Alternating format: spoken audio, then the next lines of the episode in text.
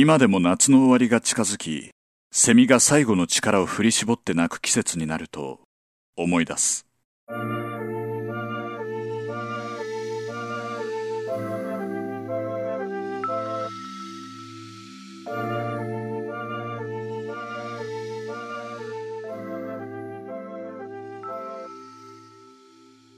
一つ、また一つと年を重ねてゆくたびに、心も大人になっていくのだと思っていた、あの頃。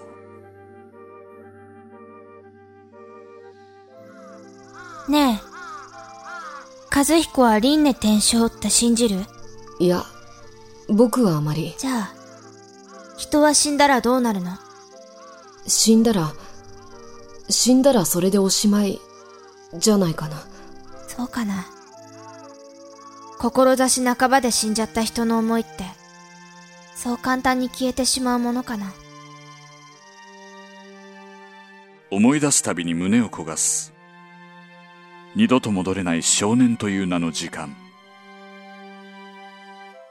だってユウは、ずっとひたむきに和彦のことだけを思ってたのに、あんなに無限にするなんて。それがユウのいなくなった理由とは限らないだろ。へえ、そうなんだ。部屋に戻ってるよ。本当に殺したの？え？だから、本当に君が殺したの？言うとかいうやつをさ。彼の愛はいつだって重く、いつだって優しく、いつだって残酷で。これ以上和彦に近づかないでほしい。それは君個人の？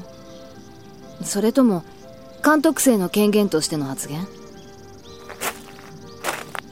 両方、かな。ふーん。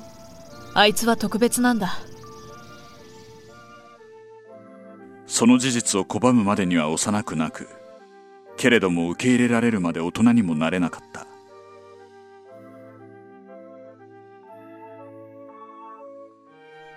僕は、できれば、君とはあまり関わりたくない。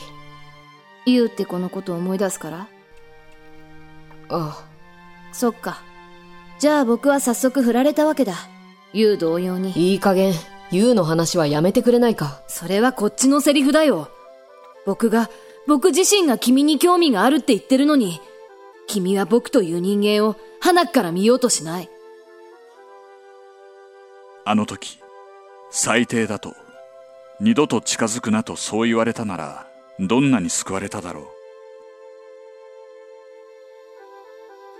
誰にも言わないから、僕にもキスして。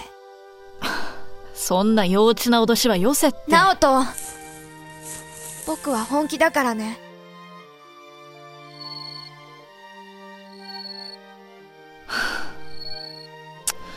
こっちに来いよ。ナオト永遠にたどり着けない終わり。終わりの始まり。ボイスドラマ、記憶再生、サマーバケーションオブ1999。2009年1月下旬、第1話公開予定。僕は苦しかった。憎くて、苦しくて、気になって、切なくて、和彦。